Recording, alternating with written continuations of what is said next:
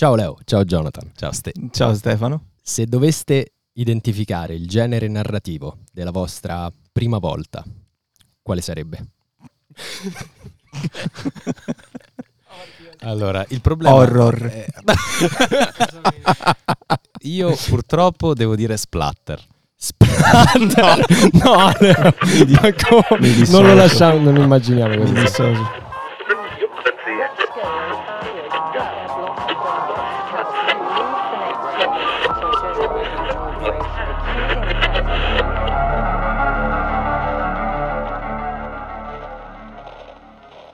Avevi detto che sarebbe stata una domanda provocatoria e sei stato provocatorio.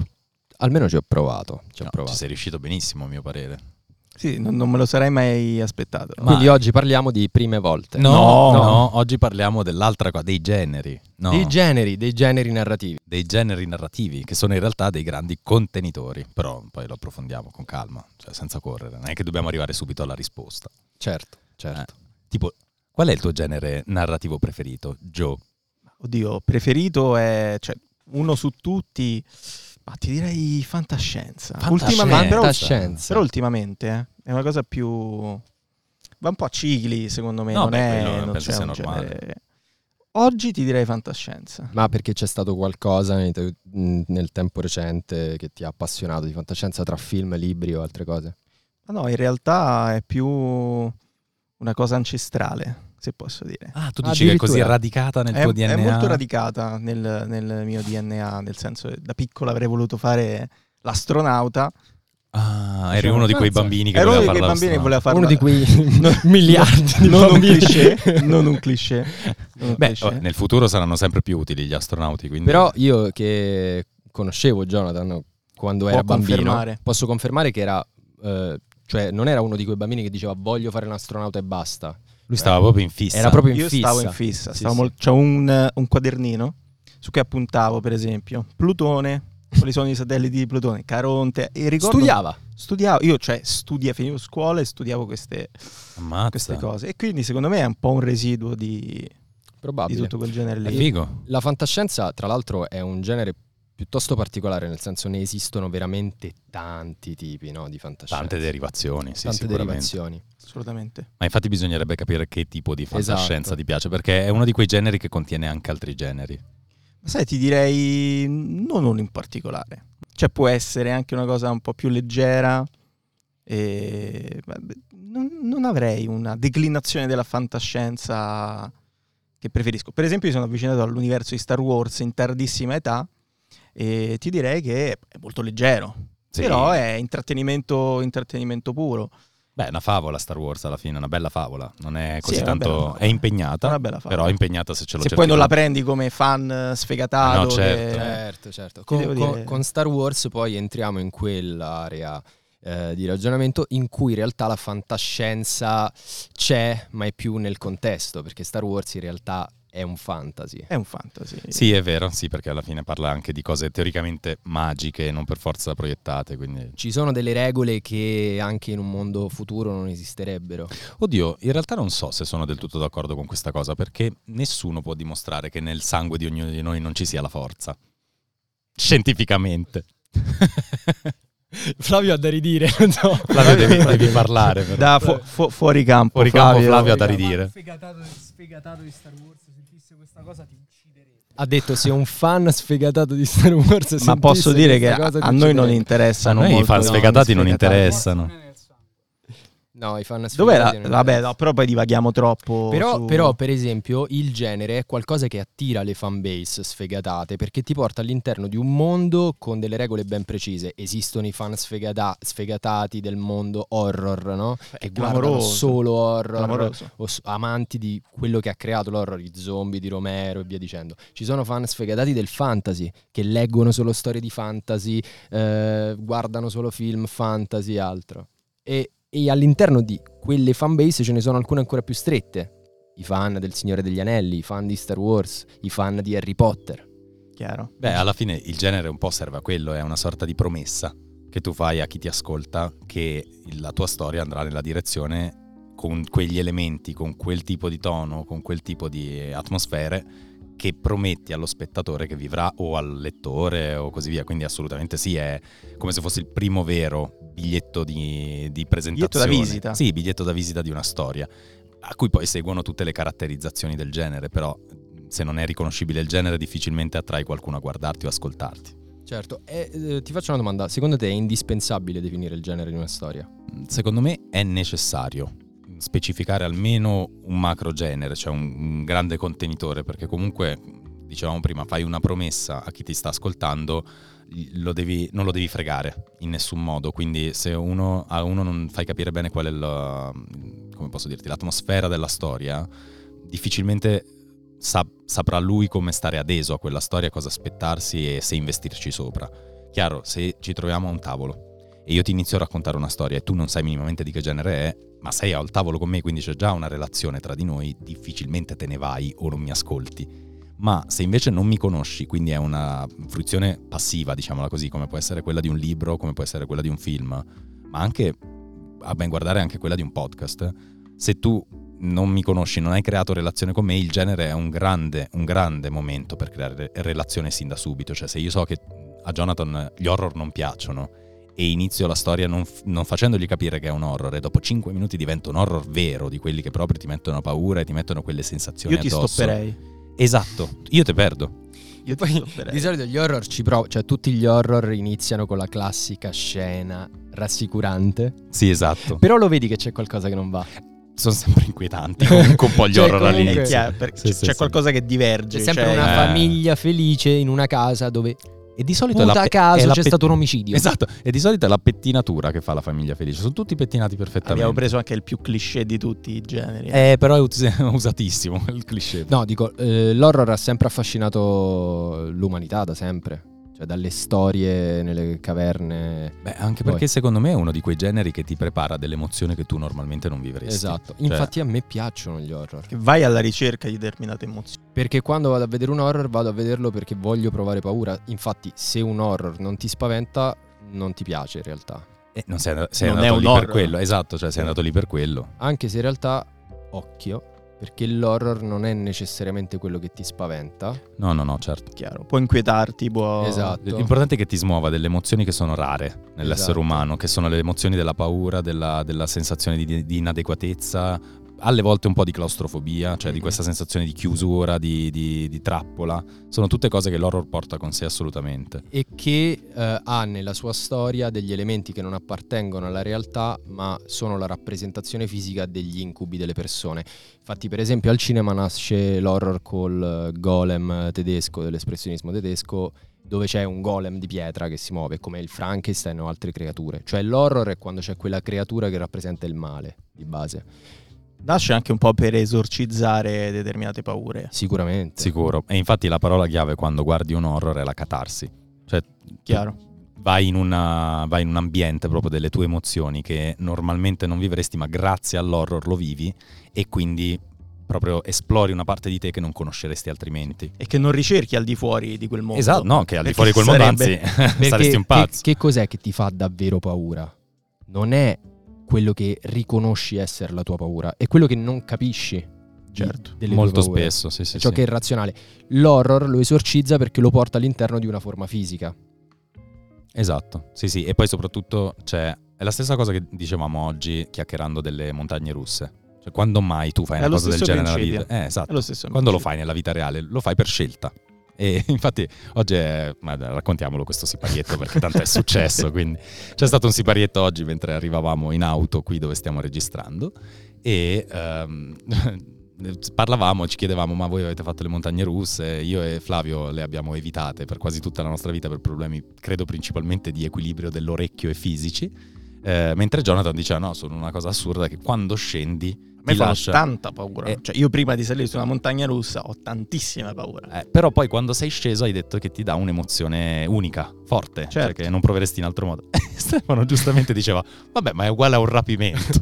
Noi tutti ci siamo fermati interdetti a dire ma cosa vuol dire uguale a un rapimento? Fa, eh beh, quando ti rapiscono poi quando ti rilasciano hai quell'emozione unica. Ho detto ok, in un caso paghi prima e sei anche dopo. Legato nella montagna russa, quindi in realtà è, è molto simile, non puoi fuggire, non puoi fuggire però però giustamente dicevamo, però per il, per il rapimento di solito non sei tu a pagare ma qualcun altro, o comunque non sei tu a scegliere di essere rapito, mentre la montagna russa ci salite tendenzialmente. No, ci sono stati anche dei casi però, ma non, eh, non divaghiamo. Il, quindi la, la tua esperienza di montagna russa la comprendi nel momento in cui scendi, nel momento in cui sei nella montagna russa, cioè sulla montagna russa, oppure nell'attesa? Guarda, in realtà sono due: è l'attesa e il momento successivo. Certo, l'attesa che è essa stessa il piacere. L'attesa è, ma anche con gli horror, io mi sono avvicinato poi agli horror molto molto molto molto piano laterali, eh, molto molto lateralmente e molto molto trascinato da una persona che insomma è grande appassionata di film horror, e quindi ne ho dovuti vedere alcuni.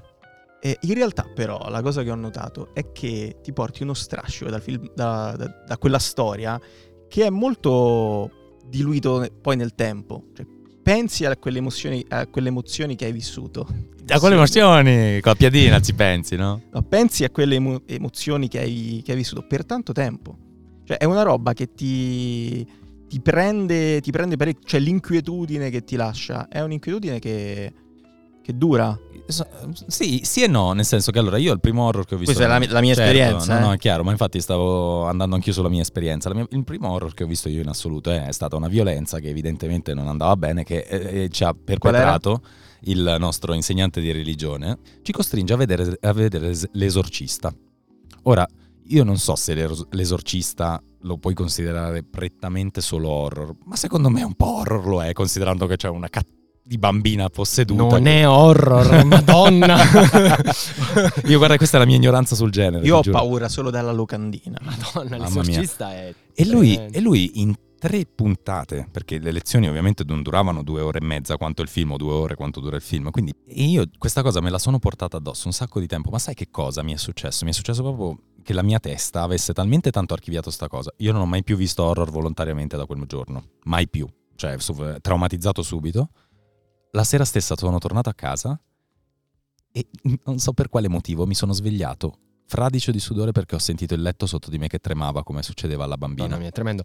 Rispetto a quello infatti che avete detto adesso, no? Del, dello strascico che ti lascia l'horror a volte, anche se a me spesso magari me lo lasciano altre cose più inquietanti, tipo roba di David Lynch, quella roba che ti entra proprio nell'inconscio. Però quando ero piccolo, vabbè, a mia madre piacciono molto gli horror e, e, e si guardava sempre questi horror così e, e me li lasciava vedere con lei. Follia, cioè arrestatela subito se sentite il podcast. Vabbè, t'ha fatto e la bellaccia. The Ring esce nel duemiladue. No, The Ring no. The Ring esce no, nel duemiladue. The Ring io, non ce la posso fare. Io vedo con lei all'età di otto anni, nove forse, perché era il duemilatré quando... Vabbè, era il duemilatré. Vedo The Ring a nove anni.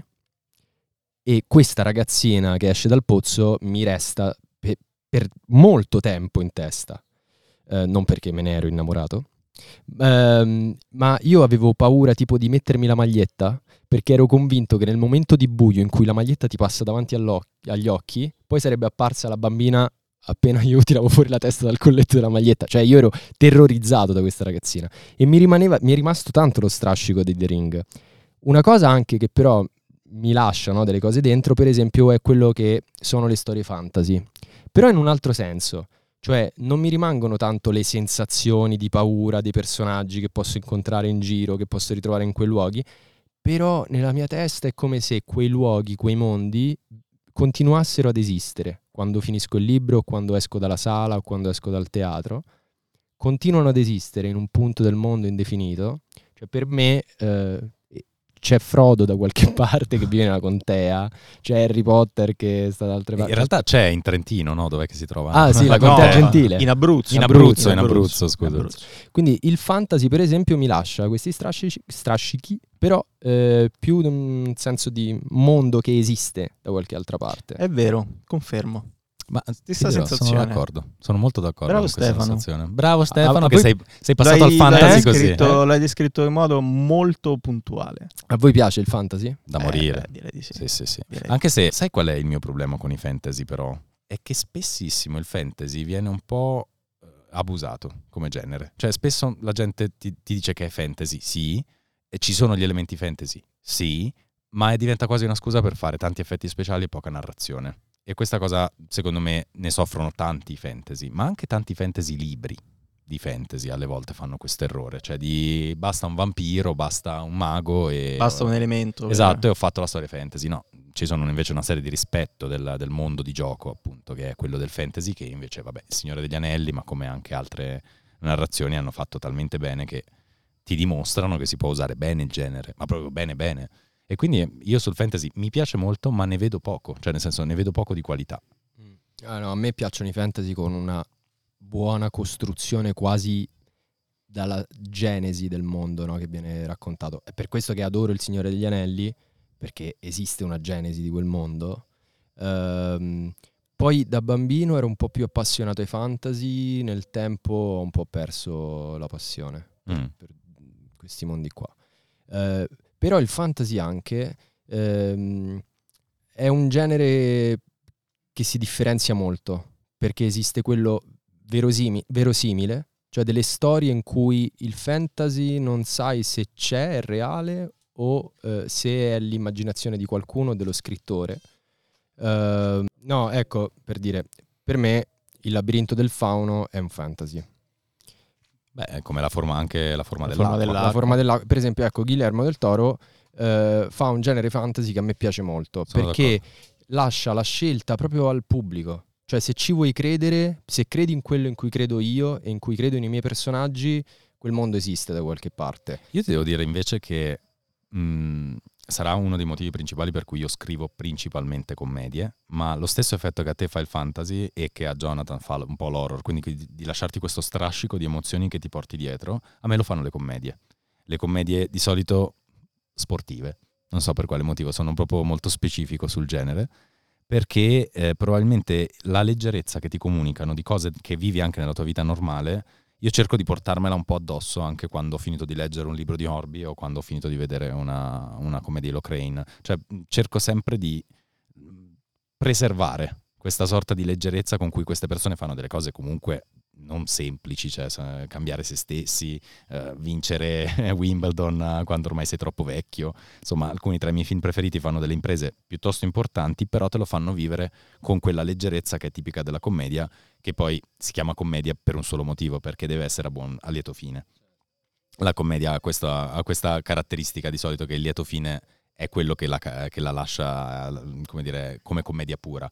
Poi in realtà si è evoluto il genere nel tempo, si è aggiunto anche un non lieto fine che però comunque è positivo in ogni caso. Sì, la commedia è sempre un genere che ho, defi- ho mh, sempre fatto molta difficoltà a identificare, perché è molto ampio, eh, non, non è necessario che la commedia ti faccia ridere, quello no. È ciò che è comico e altro. Um, però la commedia è anche forse il genere più identificativo del cinema italiano, per esempio. Eh, lo è diventato. Lo sì. è diventato. Beh, oddio, anche cioè, mh, nel dopoguerra il cinema italiano più grande è stato quello della commedia. Eh, se pensiamo a Monicelli, per dire. Sì, sì, vabbè, nel subito dopo. Adesso è giustissimo quello che dici, eh, sia chiaro, quindi sto facendo un appunto da nerd del cavolo. Però eh, diciamo che il primo genere che è esploso dopo il, la, la guerra era il un, crimine. Il crimine e il neorealismo, per far tornare le persone a pensare che la vita avesse, insomma, un senso di essere vissuta e comunque di esorcizzare, appunto, come dicevamo prima, quello che si era vissuto in quegli anni. Sì, è vero, la mafia è eh, un tema principale del cinema italiano. Però è anche, questo, anche l'unica epica che abbiamo in questo l'epica, paese, sì, se esatto. ci pensiamo. Cioè non, non c'è un'altra reale epica, forse la politica, ma è istintivamente legata alla mafia anche in questo senso. Che cosa triste. Un'altra delle epiche che avremo in questo paese in realtà è anche lo sport, a cui siamo tutti in un modo o nell'altro legatissimi, ma non si sa perché non è mai stata creata una generazione di registi o di narratori o di sceneggiatori che lo sappia fare per davvero bene, di raccontare storie di sport. Infatti questa è una delle piccole missioni, secondo me, che le giovani generazioni si dovrebbero dare, cioè raccontare un'altra epica italiana. Faccio una domanda. Vai. Parlami di come fino a un certo tempo è stato affrontato il calcio nel cinema. Sembra, sembra un esame di maturità. No, mazza.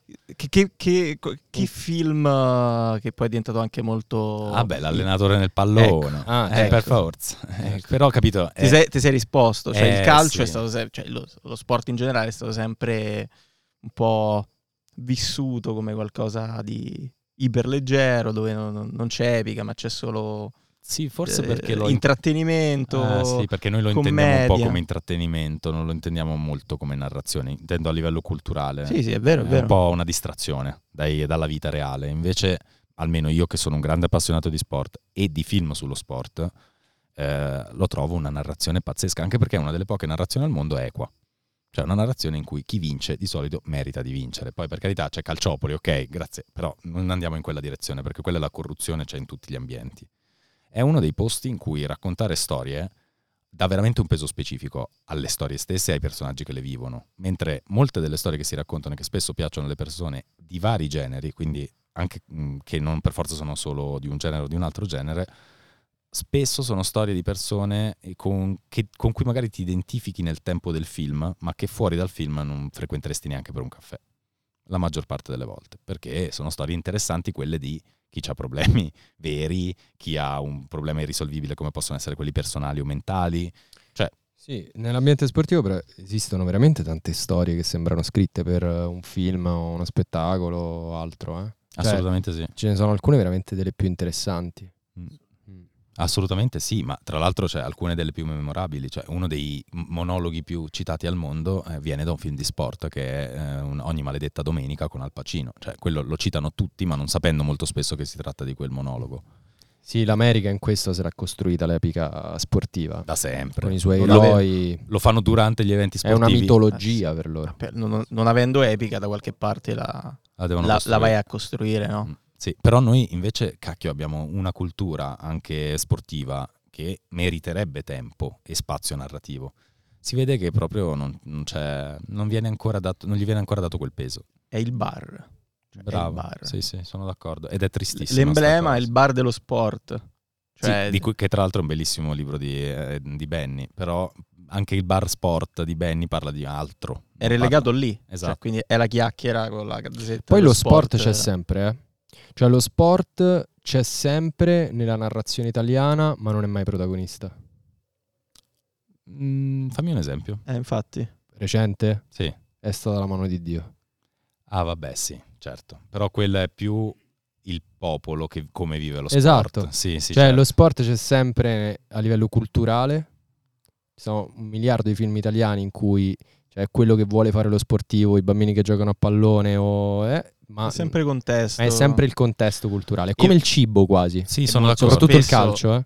È parodiato, cioè è il tifoso, cioè sì, c'è sì. molto c'è molto il racconto parodistico dei sì, tifosi, sì, no? Sì, sì. Per esempio. Sono d'accordo. Che è Oddio, una visione molto limitata del Devo ammettere che ultimamente film come Veloce come il Vento, Il Campione e altre cose del genere hanno cercato in qualche modo di parlare di sport, a mio parere Veloce come il Vento meglio di altri, cioè ci è riuscito.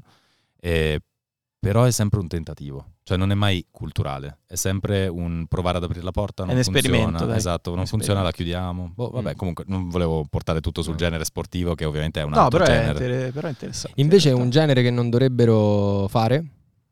Qual è? Non dovrebbe esistere. L'azione.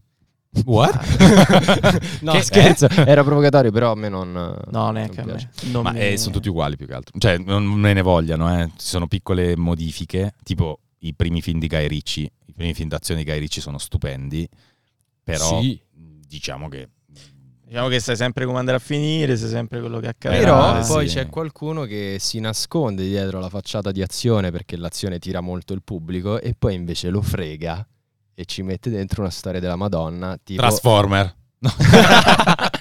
Tipo Refn con Drive. Ben ah. chiamerei Drive un film d'azione. Appunto, cioè. Però quando è uscito tutti pensavano fosse un film Guarda, d'azione. Guarda, tanta gente l'andava a vedere con determinate aspettative. Davvero? Io quando certo. ho visto il trailer ho pensato questo è un film che non vedrò mai ma... perché è lentissimo. Poi l'ho visto. Ma tu sei un regista. È lentissimo. È vero, hai ragione. È meraviglioso. Io ti ricorderei questo piccolo. A me Refn non piace particolarmente, ma è mio gusto personale. No, no, no, no, stai, non mi picchiare, non mi picchiare. Per fortuna siamo a distanza di più di un metro perché siamo ancora, ancora dei bravi ragazzi. Però eh, è proprio una questione di gusto personale. Refn è, secondo me, uno dei migliori registi esistenti. Però non piace a me. Punto. Non so se l'ho, ve l'ho già raccontata questa cosa. Mo ve la racconto poi, magari la tagliamo perché non, non c'è niente a che fare con i generi. Però Vabbè, pubblicità. Pubblicità. Allora, quel film ha sancito l'inizio di una color correction, che per chi non lo sapesse è la modificazione dei colori sulle... Vabbè, su... Vabbè diciamo Vabbè, eh, un altro modo di creare atmosfera, esatto, con l'immagine. eh, ha, ha sancito un nuovo modo di fare color correction nel cinema, soprattutto europeo. Refn è daltonico, ok? E decide di fare questo film con dei colori molto particolari, un po' come lui vede il mondo. Quindi si mette accanto al suo correttore di color, diciamo color prima corrector. Al D O P forse, prima al direttore della prima al D O P, ma poi è stato un lavoro fatto molto in post, e gli dà delle indicazioni, nonostante sto povero Cristo dicesse no, ti prego, non facciamo così, guarda che è veramente strano, lui continua, continua, continua a decidere. Chiude il film e tutti gli dicono che è una follia far uscire un film del genere con questi colori completamente fuori eh, sfasati. sfasati. Glielo dicono tutti, lui non si convince, alla fine glielo dice il D O P, suo carissimo amico d'infanzia, e la moglie, e lui si convince. Chiama la produzione e dice devo rifare la color. La produzione dice non abbiamo soldi, e lui dice devo rifare la color. La produzione dice ok, ti mandiamo a Los Angeles, nello studio per la color correction, hai quarantotto ore per farla, di tutto il film. Gesù. Lui arriva col D O P in studio a Los Angeles, entrano e erano le due di notte e trovano l'assistente dell'assistente che puliva lo studio e gli chiedono tu fai color correction? Beh sì, ma era l'assistente l'assistente, cioè era tipo uno stagista. Lo mettono davanti a un computer e lavorano tutta la notte alla color correction del film. Per chi non lo sapesse, un film di solito prende mesi per essere completamente pronto a livello di immagine, quindi eh, farlo in quarantotto esatto. ore. Quindi in una notte e mezza mattinata chiudono la color correction e questo film esce con questa nuova color fatta in pochissimo tempo. E questo film sancisce il modo nuovo di fare color per tanti film, soprattutto danesi, europei e altri indipendenti. Questo ragazzo lavora in tutta Hollywood, diventa uno dei più ricercati al mondo, e così è andata così. L'ha raccontata Refn questa cosa. Certo, ovvio. Però c'era, diciamo che sto ragazzo ha, ha, aveva appoggiate sulle sue spalle due mani di persone che più o meno sanno veramente eh, cosa stanno facendo. Ah, capito? Cioè voleva farci un film con dei colori completamente sfasati. Però Refn è uno che, secondo me, se gli dici che quello è rosso, lui ci crede. Lui ci crede, lui ci crede. Beh, crede ai fantasmi. Se sì, sì, lui ha una mentalità tutta. Torniamo ai generi. Però era una bella digressione questa. Beh, bella storia, molto, sì, molto hollywoodiana. Inside, inside, inside uh, come dire, però sì. Pescopa. Uh, l'aneddoti so Pescopa. Si può dire. No, possiamo citare. Flavio, le... si può dire? Cosa? Si può dire. Si può dire. Si può dire. Comunque. Comunque, detto questo, io invece vorrei vedere la morte, la morte di un genere che è ah, stato ah, dissing sì, ai sì, generi. Sì, che è stato costruito e purtroppo adesso sulla bocca di tutti gli europei che non sanno che è una perdita di tempo, ovvero la dramedy. Ragazzi, la dramedy è una delle più grandi puttanate che si sono inventati Posso, gli americani. Alzo la mano, mi fai un esempio di dramedy? Allora, un esempio di dramedy è molto semplice. Eh, non ti faccio l'esempio del film perché volontariamente non saprei quale film ha questo genere, perché è un genere del tutto inventato. La dramedy vuol dire un dramma che ogni tanto fa sorridere. Mm. Tipo Little Miss Sunshine. È evidentemente una commedia, però ha dei tratti tipo, spoiler, non ascoltate se non l'avete visto, ma se non l'avete visto, ragazzi, recuperatelo. Eh, c'è la morte di un personaggio, c'è un momento di vera negatività e cringe rispetto a quello che stanno facendo i personaggi principali. Uno, uno dei personaggi principali del film non parla e vuole suicidarsi, cioè capite? È, è comunque una roba drammatica, ma è una commedia. Anzi, la commedia deve contenere il dramma e il dramma deve contenere la commedia, altrimenti entrambi non si tengono in piedi come generi. No. Ok, quindi tu stai criticando, tu stai criticando il fatto che la chiamino dramedy. Sì, eh, ma purtroppo in, nel nostro mondo è diventato un genere. Ce l'hanno forzato. Oddio, però è sempre esistito. No, cioè, perché la dramedy è una ricerca forzata del dramma dove c'è ah, la commedia okay, e viceversa, tu dici questo. Capito? Cioè la forzatura di dire ah però è una dramedy perché la mamma muore. No vabbè, cioè, ci devo infilare quell'elemento. Bravo, perché sennò devo è... fare il mix devo per fare, forza sì, sì. Quello è una, cr- una... Ma tragicomico si può dire? No, perché tragicomico è comunque un comico che fa ridere per la tragedia. È Cha- Chaplin, okay, è tragicomico eh. Comunque quindi un... tu dici proprio quella roba tipo, ecco, mo riprendendo Monicelli, la grande guerra, loro alla fine muoiono. Sarebbe indicabile come una dramedy? No, è una commedia con un elemento di dramma, di dramma ma che non è vissuto vabbè, come perché tale. Il contesto è la guerra, quindi... Ma sì, esatto. La dramedy secondo me è una gran perdita di tempo e un sacco di gente si è messa sulla propria bocca questa parola. No, quando no. Gli presenti i tuoi progetti devi spiegargli che la commedia ogni tanto non fa ridere e il dramma ogni tanto fa sorridere. Ma perché? È, è endemico. in questi due generi. No, infatti, se è fatto bene, il dramma fa sorridere. E... assolutamente sì. Anche guarda perché... Manchester by the Sea, tu l'hai visto? Bellissimo. Stupendo, un film clamoroso. Ogni tanto fa sorridere perché certo. ci sono dei comportamenti dei personaggi principali che ti strappano un sorriso. Ma è un drammone della Madonna. Sì, no, ti spezza. Cioè, e quindi perché chiamarlo dramedy? È un dramma con degli elementi di ben commedia. Fatto. Ben fatto. No, anche perché poi anche nella vita reale si tende ad esorcizzare e strappare un sorriso. Ma certo, ma poi noi, noi italiani, poi figurati a eh. Roma che c'è cioè, del cinismo a sperdere, esatto. si fa di ridere anche sulle cose che vanno male, ma per, se no non si va avanti, ragazzi. Certo, c'era Ettore Scola che diceva che ogni film o ogni storia dovrebbe far ridere ogni tanto. E io sono d'accordo con Ettore. Grande Ettore. Però comunque è un amico nostro. No, questo è il, il mio unico genere. No, non che sapevo mi ha che sempre... adesso fossero fossilizzati sulla definizione necessaria di questa cosa, perché per me è normale che un dramma, se ben fatto, faccia ridere, se una commedia ben fatta faccia riflettere, tantomeno. Eh, lo so. Però poi arriva anche la, l'uccisore di generi che è la Marvel. La Marvel ha ucciso un sacco di generi, secondo me. Eh, io non sono un grande esperto, raccontatemi. Ma... Eh... Che cos'è? Che, che genere diresti che è un film della Marvel? Io direi azione, non conoscendo bene. E però non è azione perché non è fantasy. S- avventura. Non è un'avventura perché non cercano un tesoro. Thriller. Non è un thriller mm. perché non c'è niente da scoprire. È puro intrattenimento. È solo cinecomic. È so- è... Eh, ma è... il cinecomic è un però ambiente, è non una... è un genere. È puro intrattenimento. Eh, capi? Quella roba lì. Puro intrattenimento, sono è d'accordo. Puro intrattenimento. È il puro intrattenimento che dobbiamo distinguere. E sai chi fa il puro intrattenimento? Stringere. Il circo. Però è il circo affascinante. Assolutamente. Chi se ne frega, no. Però non puoi fare un genere intorno a questa roba. Ah, sì, lì è pure questa è la mia opinione, ovviamente. Sì. Ci tengo a dire che non è l'opinione di Bonfire, non è l'opinione di Vabbè, nessuno, dai, è la mia opinione. Che... Siamo tutti responsabili delle nostre parole. Io vi faccio una domanda, mo parliamo di cinema italiano. Ah.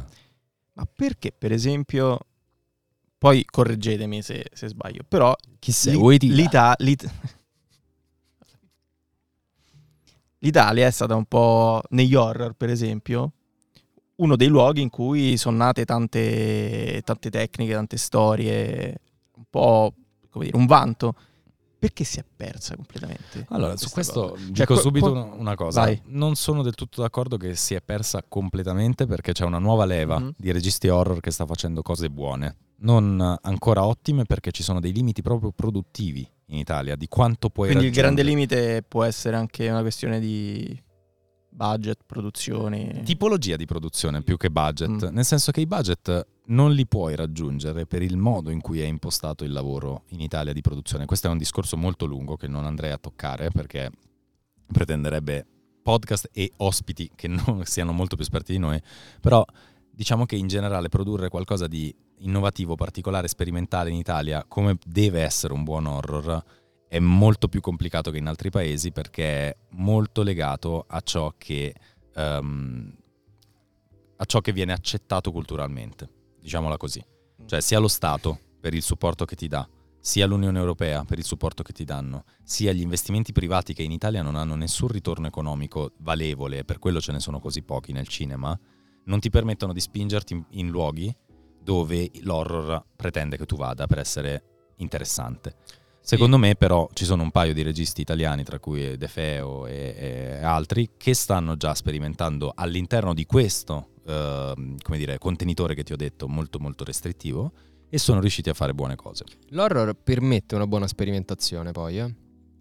Eh, proprio a livello registico, un po' perché in realtà il budget non è sempre troppo un problema nell'horror, infatti è, quel, è il genere che viene più prodotto, ma perché l'horror ti permette di usare degli escamotage a livello tecnico eh, che costano molto meno di tanti altri generi. E poi è molto accettato che tu sperimenti, sì, cioè esatto. È molto accettato anche che hai, fai il sangue che non è perfetto, per dire una stronzata. E questa cosa sì, sono d'accordo con te. Quindi c'è un sottosuolo di autori che vogliono ritrovare quella, quel sentimento lì eh, e, e magari tornerà alla grande, non lo so. Là dipende anche dal pubblico, noi non siamo proprio un pubblico che guarda tanti horror in Italia eh. Ma però le nuove generazioni sono un po' più legate, un po' vuoi perché si è sbloccato grazie a serie più...